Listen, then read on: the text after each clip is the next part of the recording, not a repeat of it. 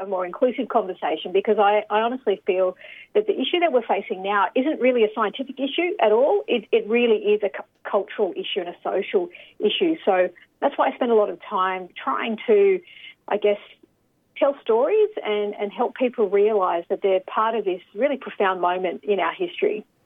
Yeah, I, I really love storytelling, and I think that's such a it's a ancient way of communicating. Like if we think to Indigenous folk and the way that their culture has stayed alive and their knowledge systems, it is through that storytelling and it is through connection to the land and to spirit and to one another. And mm-hmm. I really caught that in your book, that deep connection to the earth. And I have to say, it left me crying at moments. And.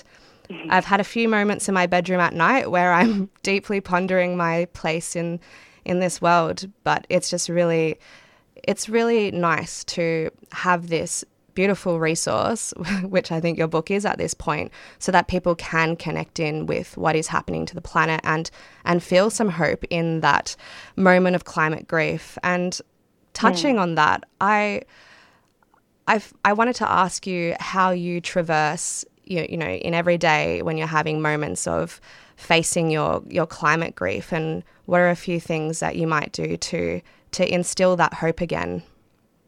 Yeah, great question. I, I think for me, um, really, I, I, I chose to write the book to write the book that I wrote because I wanted to share my own processing of my own emotions to the, the information that I'd been exposed to, I guess, working at the IPCC level. And and as I was writing this book, we had gone through, you know, the Black Summer, the bleaching of the uh, of the Great Barrier Reef, and then really catastrophic flooding of the East Coast, which displaced my family in northern New South Wales. So it was this moment where I realised there wasn't much of a distinction between my professional and personal life, and so I really felt like writing a book like this as a scientist also gives people permission to feel what they feel and to realise that grief and anxiety and depression are actually a really rational response to a pretty distressing reality that we're living through right now.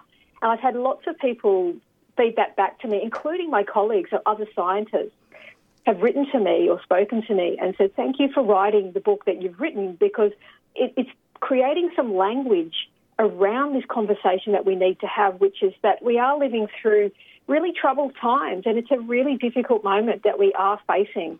But I guess it's it's thinking about firstly having that conversation to realise that you're not alone. And, I think as a scientist, I'm hoping that I sort of take the reader by the hand and, and sort of take them through my own journey with understanding, I guess, the the seriousness of the issues that we're facing right now, but also realising that as a collective, there is so much that we can do. And so for me, I had this incredible opportunity to start, you know, researching all of these social movements of the past, like civil rights movement in the United States, or things like gender equality, and realizing that all of human history is actually this tug of war for social justice. And mm. it's never really a done deal. And I think that's really important for people to hear right now because sometimes you think, you know, is is uh, you know, are we going to arrive at this place where every all our issues are solved and you know there are rainbows and lollipops and it's all happily ever after. Well, the truth is is that we're not,